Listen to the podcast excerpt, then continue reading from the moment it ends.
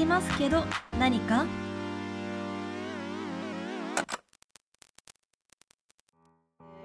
筋トレ話になっちゃいましたけど最近あったじゃないですか。肌が綺麗になるようなことが、あお！ねえ。あったじゃないですか、はい。皆さん。ありましたね。先にはい。あの化粧品とかの話をしてからにしません？そのあいいですね。そうそうそう。で夏なんでやっぱちょっとお肌ダメージ増えてくるじゃないですか、はいはいうはい。どうですかね。結構そういうサプリメント系とか、まあ、内側からお。のねああいう系は美香さんがそういうイメージがありますけど、来ましたね。うん。うん。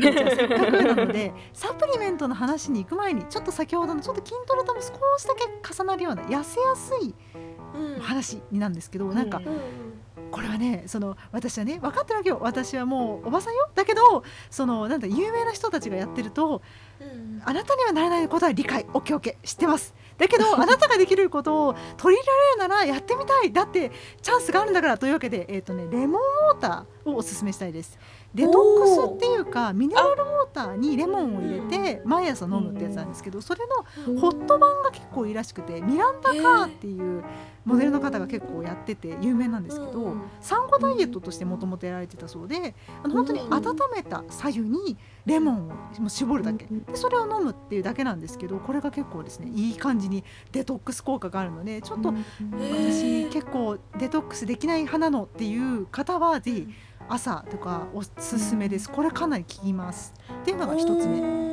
で続いてなんですけどこれはね あの若干美容もそうなんですけど健康の話に若干ずれるんですけど、うんうん。まあ、DHA、EPA って今よくいいって言うじゃないですか、ね、よよくいいってじゃないですか。こうなんか認知機能も、ね、よくしてかつコレステロールもねちょっと下げてみたいなお話がありますけど、うんうん。えーえーえー私ねちょっと美容からせっかくねサプリといえばみたいにワンワンちゃんが優しく振ってくださったのにすみません。ここから突然認知症の話になりません なぜかというと私結構ねいろんなところでその自分の好きな作品の話とかするんですけど結構最近あらやだカレーかしら自分の好きなキャラクターなのにパッと名前が出てこなかったりする瞬間があるんですよ。ですごいショックであれちょっとおかしくない？私ずっと好きなキャラクターなのになぜか急に出ないってやばくないっていうことに気づきまして皆さん。そういうことがあるんです。年を取ってきますと。でやべえと思っていろいろ調べたんですよ。そしたらね認知症ネットっていうその、えー計算できる簡単なテストがあるんですよ。会員登録しなくてチェックできるようなサイトがあるので皆さんもぜひですねあの、えー検索していただいてですねそれぞれのブラウザで検索していただいてやってほしいんですけど、まあ、そこでまあどんなことがわかるかっていうとちょっと少しだけあの説明しますね。記憶力言語能力判断力計算力と、えー遂行能力だったかな、が分かるんですよ。で全部で20点満点で、あなたの平均はいくつですねみたいな感じであこれ大丈夫そうだなダメそうだなっていうのを測るテストが一応無料でもできるんですね。で有料っていうかなんだろうな会員登録するとより詳細な無料な会員登録できるんですけどより詳細なですね自分の年齢の平均点とか分かるんですよ。で私はもうダメなのでは若年性のほらあるじゃないですかね。正直若年性の年認知症みたいなのもあるのであの心配に本本気で心配になってですねちょっと調べてそうしたところそのあの、えー結果的にはですね、まあ、遂行力だけがガクンと下がってたんですよ。他のものは本当に20点とかで満点で全然大丈夫だったんですけど唯一物事を計画したり順序立てたり効率的に進められるよう 優先順位をつけたりすることができる力がね半分だったんです。10点だったんですよ。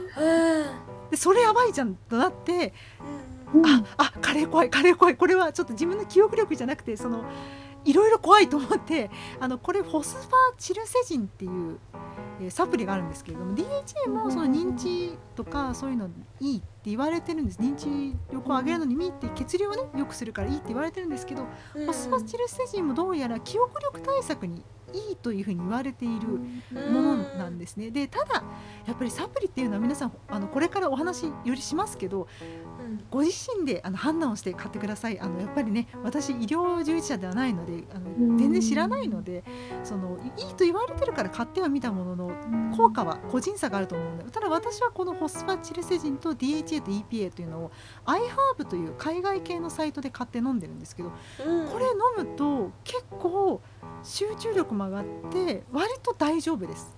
なのでこの個人の体験としては結構効いてる気がするかなというようなものなのでおすすめではあります。うん。ただ本当に何かあってはいけないですし海外サイトなので海外のものなのでそのちょっとねあの何かあった時にどうやって訴えればいいのかっていう話になってしまうのでうん。国産でもあるのでちょっとお調べいただいてご興味のある方はあのご自身の判断で取り入れていただきたいんですけれどもこれはねなかなか良さそうでしたしあと自分の記憶力大丈夫かしらという方はぜひ認知症ネットであの自分の状現在の状態チェックできるのでそちらもおすすめですっていうのとせっかく美容の話を振っていただいているので追加でえっ、とですね、えー、アイハーブでこれ買えるんですけど還元型というかタイムリリース型のビタミン C っていうのが売っていて、ほあのビタミン C も結構すぐ飲んで何時間でなくなってしまうっていうのがあるので、うあー結構タイムリリースな結構長い時間長時間持つビタミン C の、えうん。ーサプリというのを海外サイトで売ってるんですね。もしかしたら国内でもそういうものを取り扱っていらっしゃるあの方会社さんあるかもしれないんですけれどもそちらもぜひですねあの日焼けとかちょっと嫌だなという方はこれはね私20代あの結構若い頃全然ガツガツ若い頃ですね飲んでたんですけどこれは効きました。なのでアイハーブおすすめです。はーい。はい。っていう感じですかね。あのそのビタミンのやつは、うんとりあえずタブレットとかそういうタイプの？えっ、とね私が飲んでたそのやだいぶ前なので、えーそれはね普通に飲むサプリ系のやつでした。タブレット今はもしかしたらタブレット系もあるかもしれないんですけど私が飲んでたのはタブレットじゃなかった気がしますね。なめ口でこのペロペロってできるやつじゃなかった気がしますね。うんただねいろいろ売ってるんですよその還元型というかうん。長く持つやつもいろいろ売ってて。今はねパウダーとかもあるしあー。そうそうそう 本当に種類がうん。特にアイハーブっていう会社さんは本当にいろんな会社さんの同じビタミン C でもいろいろ取り扱ってらっしゃるのでごあのご自身のですね取り入れられやすいものグミとかも確か売ってたと思うので還元型じゃないかもしれないけどグミも売ってるのでちょっとなサプリはちょっと怖いなっていう方は、まあ、グミからでもね他にもね日本の会社さんでもグミとかでも売ってるのでぜひですね、うん。うんビタミン C は結構取り入れやすいと思うので比較的ね。うん。あとそんなになんだろうな。やばそうな感じないじゃないですかビタミン C だとなんか知ってるしなんか取り入れても大丈夫そうかなっていう感じもあると思うのでぜひご興味のある方はですねうん。取り入れてみたらいかがでしょうか。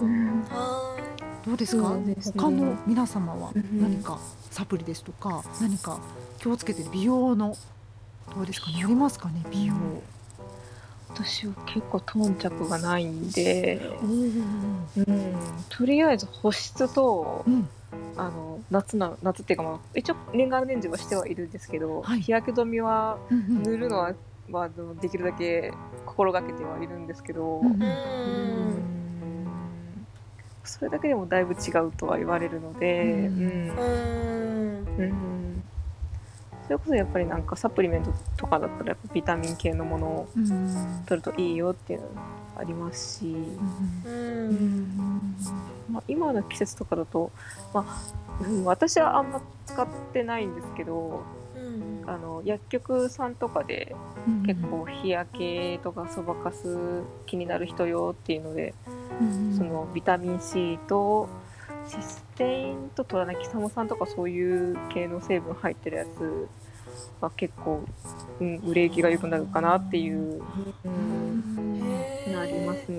うんうん。やっぱそれこそあのさっきあのちょっと違うけど、うんあのえーっとクーラーとかではい。乾燥しやすいって、うん。またあのね紫外線とかともまた別のあれで肌がダメージ受けやすい時期た時期なのでそれこそ夏だけど保湿をしなくちゃいけないみたいな。うん。あうん。そうするとやっぱ最近だとあの市販でもだいぶ買えるようになったヒルドイドっていうかあの成分名がね、うん。ヘパリン類似物質ってやつがあるんですけど、そうですねなんかそうね。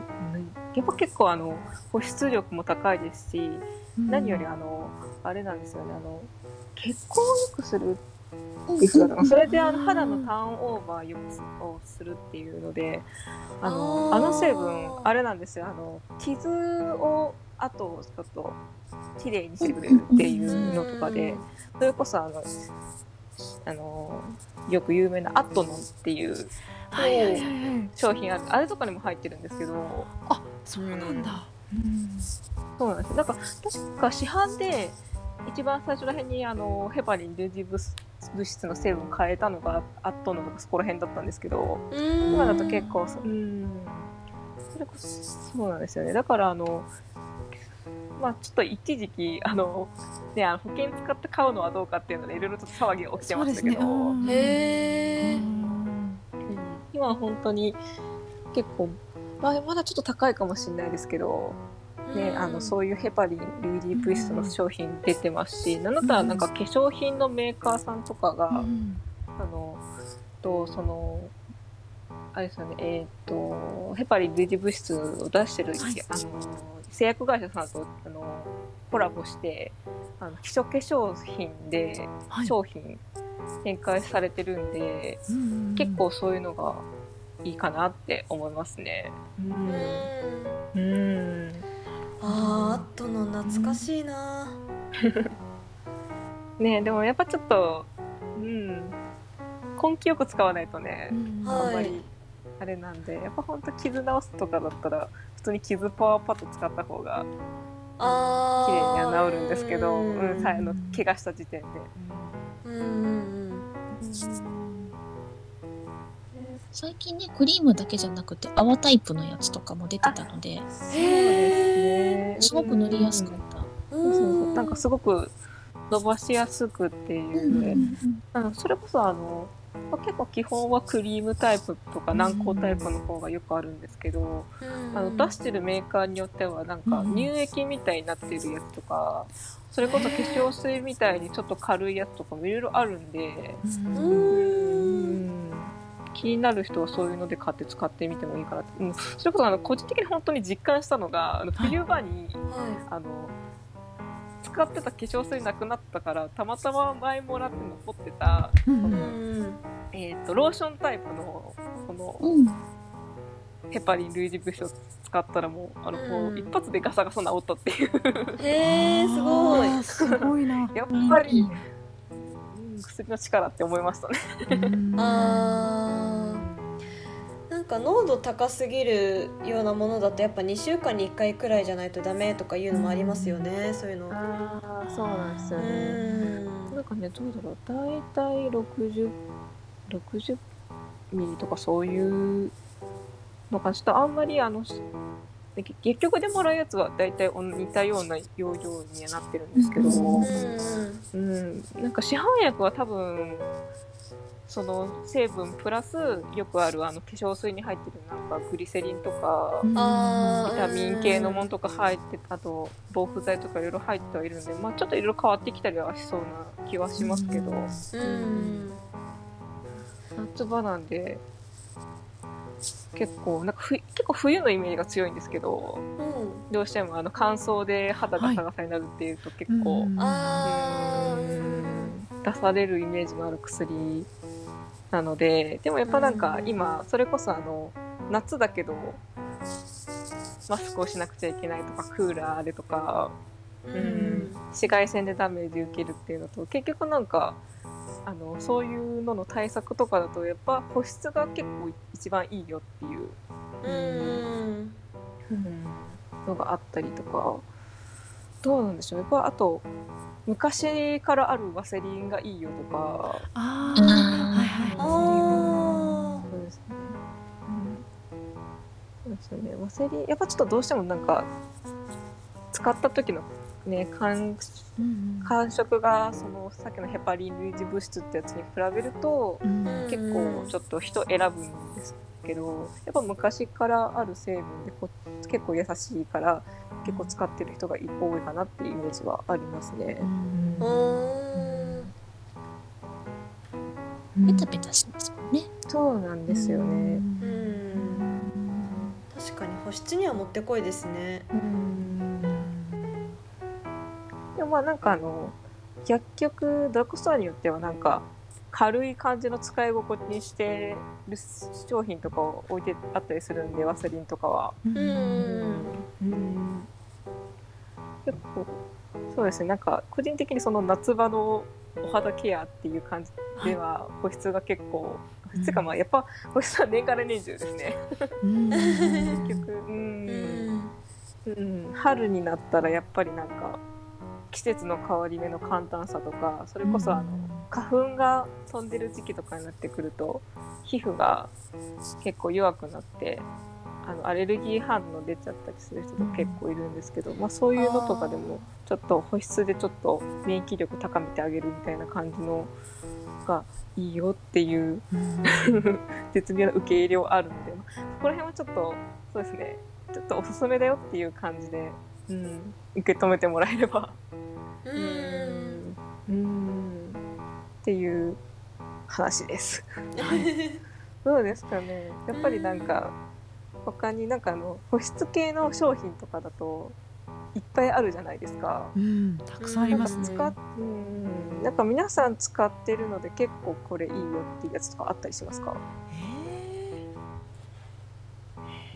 つけ私も最近はあのヘパリン使ってるんですけど、その前はあのユースキンあはいはいはいがあってうん私も肌があんまり強くないから化粧品が合う合わないがあってあまり使いたくないのでうん。もう化粧水とかの代わりにユースキンとか塗ってお肌を守ってましたけどね。そう結局なんか一番自分に合っていいものっていう風になってくるんですよね。ねうん。うん私も結構合う合わないがあってすごくあのある意味で安く済んでとってもありがたいんですけどあのあのナチュリエのハトムギああるじゃないですか。あのーやっぱりあのハトムギ系の化粧水とあのハトハトムギの保湿ジェルにすごいいつもこれが一番なんかあのおかしくならないので肌が結局これに戻ってきてしまってなんかお安くい肌でありがとうそしてあのいつも保湿ありがとうナチュリエさんと思いながら使ってますね。なんかハトムギってまあうん。あの多分そういう化粧水的にはあんまりちょっと成分の割合的にはあれかもしれないですけど、あの肌荒れとかに効きますよね。ね気象薬とかで確か肌荒れとかでよくハトムギ出てくるんですけど、うんそれこそなんか漢方とかだと、うんうんイボとかそういうのの治療の時とかに確かハトムギのやつがあったと思うんで多分そういうのも込みでも結構ハトムギの化粧水いいよって、うん、よく聞きますね。うん。よかった。あと一個だけだと抑いにになるのかな？あそうそうそうですそうです。抑抑いにエキスっていう、うん、へえ。なんか多分出てる場所にとよってはなんか結構そのボリボリ食べれるような感じの。え ええあそうなんだ。やつがあるんですよ。そうすごいそう。そうです。なんかどうだろうな。市販で多分うんうんイボ用で売ってるやつ、あのうちの母が使っ一時期使ってたんですけど、はいはい。なんかどう味どうって言ったらまずいって言ってたんで。うんうん あのつ津村さんとかそういうところで出はいはいはい。してあるやつがうん。結構お子さんもらってる人見るんで。なんか子供でこんな大量に上手で食べれるんですかって聞い飲めれるんですかって聞いたら、いやこれ噛み砕けんだよって言ってほんのに甘くって、うん、そうそう。で知り合いの子供が水かなんかお茶とかに溶かして飲んでるって言ってて、ほう。はなんか麦茶になるんだよってながら飲んでる子供がいて、えー、強いな。うん本当だタブレットで売ってる、うん。なんか確かなんかえーっと生薬の成分の中にそのあ飴とみたいなやつが入ってんのかな？水飴みたいなやつが固めるやつで、ほえーちょっとうん。へえうんそういうのも売ってるんだ。うん。そうですね。なんか病院で出てる方の、ううんんうん、あでも結構あの普通にあの粉薬うんにうんえー、と下流のタイプもあるんでうーん。横入りも、うん。うん。うん、タブレットだけかの錠剤になってるタイプだけかもしれないんですけど。うんうん。あつむらじゃなかった。あつあつむらだ。クラシエですか？クラあクラシエだ。クラシエの方うんクラシエの方ですね。うんクラシエの方かも。うん。あつむらあんまり錠剤が、クラシエとあ多すぎ？ちょっと待って分かんなくなってきた。多すぎかな？うん。なんか多分そこら辺ちょっとあのメーカーさんによって違うか、うん。うんなるんで、うん、なんかそういうのがあるよみたいな感じで、うん。うん、そういううん 軽い知識なんですけど。いやいやいやいや。うん。有益じゃん。うん。うん。で、ミカさんなんかちょろっと。すまんなあのあのみ皆さんいや全然全然だよ。あのあれですね。あの一時期ツイッターで話題になってたえプラセンタの美白力っていうアイクリームがあるんですけどほこれは本当に1000円ぐらいなんですけどこれはねうあのカレーあのカレーでもね大丈夫なアイクリームです。何言ってんだって感じですけど。本当、うん、プラセンタの美白力は結構良かったのでおすすめです。これはあと美白？はい。美白ですね。へえ結構いいです。あと美白って言ってるんですけど私は本当に普通のアイクリームなのではい。そのなんだろうなししわとかにも全然いけてる気がします私は。おおあでも、あ本当だあでその値段ってかなりお得な方ですよね。そうなんですよ。へえ非常に一部で人気のある商品なんですがこれはね結構良かった気がします。私の個人的な印象ですけどとてもおすすめです。はプラセンタのアイクリーム。い、そうですねなんか本当はそのやっぱりね、えー最終的には美容皮膚科にっていう感じなんですけど。ねそうそうそう。うんねちょっと、うん。いつか行ってみたい美容皮膚科って感じなんでちょっとね 行ったら話しますね。美容皮膚科さんでも結構いろいろ売ってますもんね。うん。うん。成分が見たい。乗ってるかな？うん あ、でも。なんか結構やっぱなんか、うんはい。あ、うん？うんあ私はもう白色ワセリンですずっと。おお。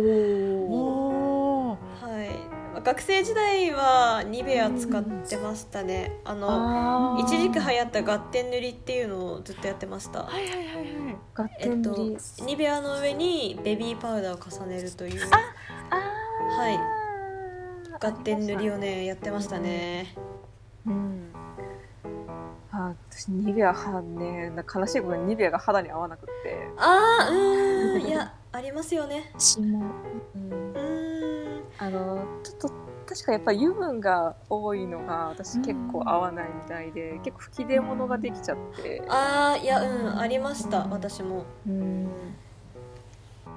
でも結構ねあれですよねニベアって万能な なんか学生の味方っていう感じですごい。うんそうです。ねうんうん顔もね可愛いし。うんあの匂いがすごい好きだったんですよねうんうんうん全然化粧水すら使ってね。いやでもうんなんだっけなんかなんだかんだ言って最終的にあのはあのワセリン最強説みたいなのが若干あるんですよね。あそうですね。私がうん敬愛する方もねワセリンをずっと使ってます。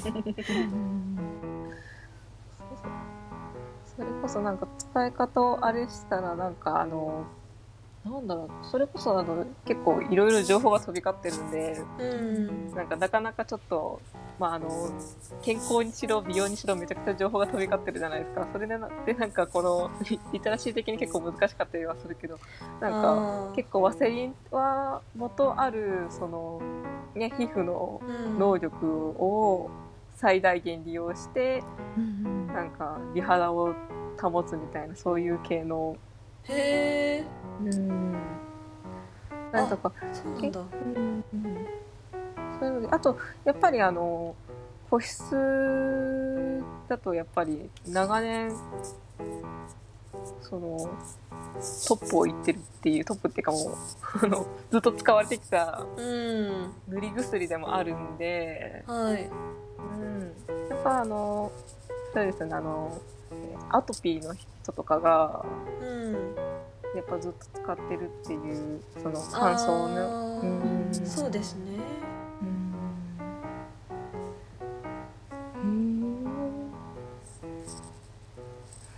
あでもそっか。なんかそれこそあれかあれですかあのうーん。あ ちょっと何をどうしようかななん。かそれこそやっぱりあと美香さんにちょっと話を戻すんですけどはいはい美香さんはもう内側からやってなんかっていう感じなんですかね美香さん的には。そうですねやっぱりなんかつけるだけだとその合う合わないもあるので、じゃあそしたらやっぱり中からなんとかしたいよねというのであなん。か食べるものとかあとはさっき言ったなんかうんサプリとかって感じですかね、でまあ正直ねまあ加齢にはなかなかあえか耐え難いというか 抗い難いので 美容皮膚科行きてえなっていう感じですよ。でもやっぱりね本当になんだろうあのバランスに食事が大事だなと、えー、常々思いますね。特に、えー今回背中を痛めたので 思います。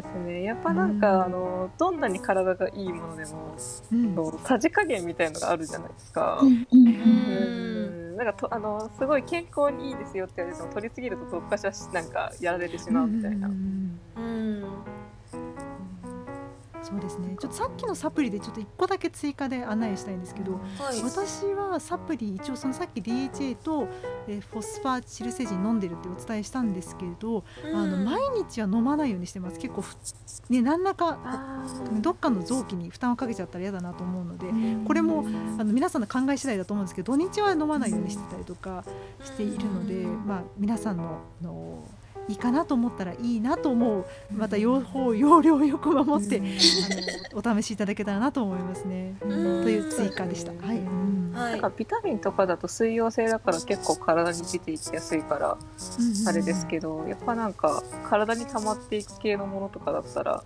うん。うん、結構あの副作用気をつけてくださいねとかっていうのはよくありますもんね。なんかそうですよね。さ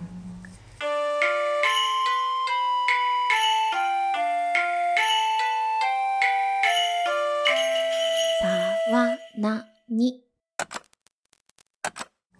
なんかここでちょっとあの健康の方に若干戻るんですけど、はいはいちょっと話すタイミングを逃してしまって若干そのサプリメントの流れではいはい。なんかそれこそなんて言ったらいいの？本当にちょっとあの自分のその体感的になんか結構良かったよっていうだけの話でうんやっぱなんかあの根拠があれなのちょっと私の中で根拠が結構曖昧なんで強くお勧めができないんですけど、うんうんうんあの結構あの亜鉛がああの知ってます？あいやあの飲んでます。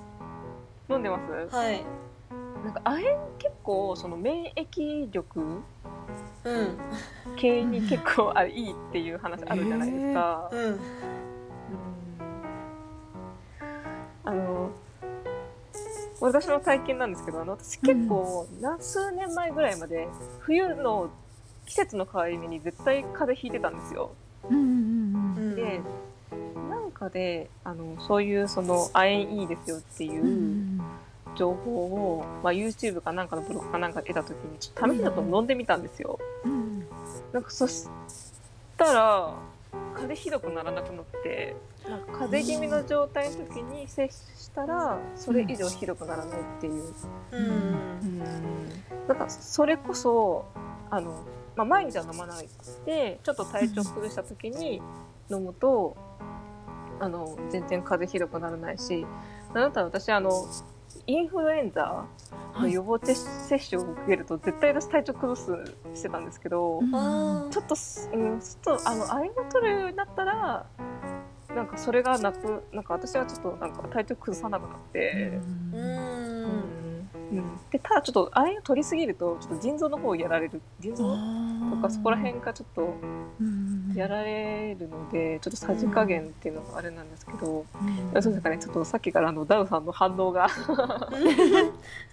あれなんですよね。ちょっと私もいろいろ調べたんですけどなんか個人的に確証が得られなかったんであ一応その体験的には良かったぞっていうのはあるんですけど。あうん。ーえっとごい亜鉛はうん。おあごめんなさい。失礼。いやあどうぞどうぞ。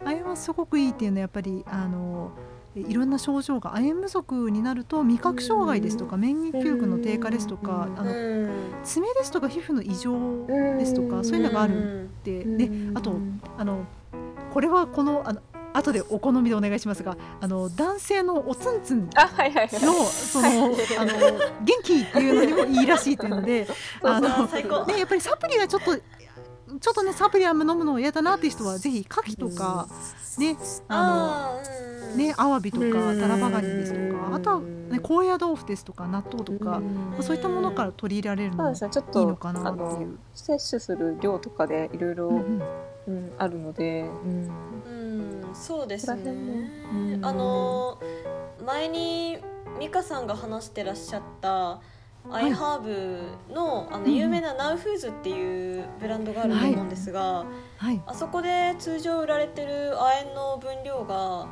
50mg なんですけども、はい、それって1日の許容摂取量を大幅に超えてるんですね。あーなるほどね。うんはい、なのでその量を1回に摂取しちゃうともう胃がもう大変なことに、うん。ちょっと多すぎますね。はい、わっしょいわっしょいということで、うんあのー 私は一応 15mg もしくは 25mg うんを、まあ、飲むようにしておりますけどもやっぱいいですよ、うん。必須ミネラルですから、ううんん、ぜひマグネシウムと一緒にね飲んでいただきたいですね。あーおー。うん。マグネシウム。マグネシウムも結構ねいろいろいいイメージはありますね。うん、やっぱうんなんだなんか女性の方に起こりやすいあのあー。レストレックん？レスレストレス待って待ってレストレスレックス症候群。はい。に私10年くらいもうずっと悩まされてたんですけどもう消えました。完全に。はい。本当に。おすすめですよ。うん。うん。なんかその言葉で若干ピンときてない人に分かりやすく言うとムズムズ足症候群ってやつですね。はい。ずっとムカムカ足症候群って呼んでました。う んあれ何なんですかね？あれ結構私は私あの子供の時になってたんですけどあ全はい。然その症状なくなって、あーあれまあ簡単に言うとなんか神経伝達物質の異常が、まあ、発生してなんだろう落ち着くことができなくななんか脳が錯覚して足を落ち着けられなくなっちゃうっていう感じの症状のことを言いますね。でその足の神経伝達物質をちゃんと正常に戻す役割をするのが亜鉛だったりマグネシウムだったりするっていう話でございますね。ミネラル大事ですねこれ聞いてると。大事です本当に大事です。ただ取りすぎるとね臓器やられるっていうのが結構なんかうーんそうですそうでね。すね。うん、それこそなんか、うん私は本当になんか短期集中型というかそれこそ体調崩した時にだけ飲むっていう風に決めてるんで、あーなんかちょっとあのまああれですけどちょっとわざとわざとっていうかまああのちゃんと自分の体重とか年齢のうんうんその摂取量とか見て、はいはい。うんそこそこれくらいかなっていう感じで飲んでうんやってますし、まあ、毎日飲みたかったらまあある程度少なめの方がいいのかな。んそうです。ねあの最低摂取量と最大共有摂取量の間って意外と幅あるんで、最低摂取量取るだけでもだいぶ変わってきます本当に。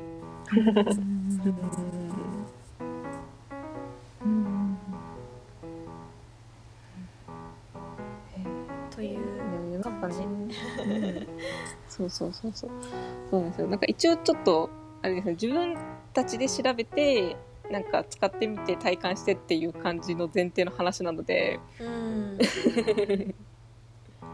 個人の感想です。個人の感想ですっていう感じで、うん信じるか信じないかは？でかはあんた知れということでな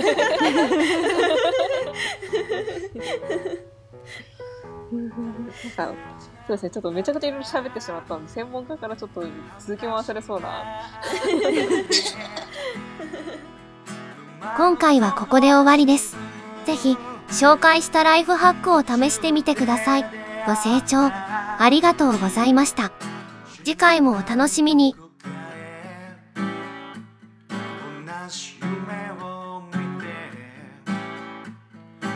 一緒に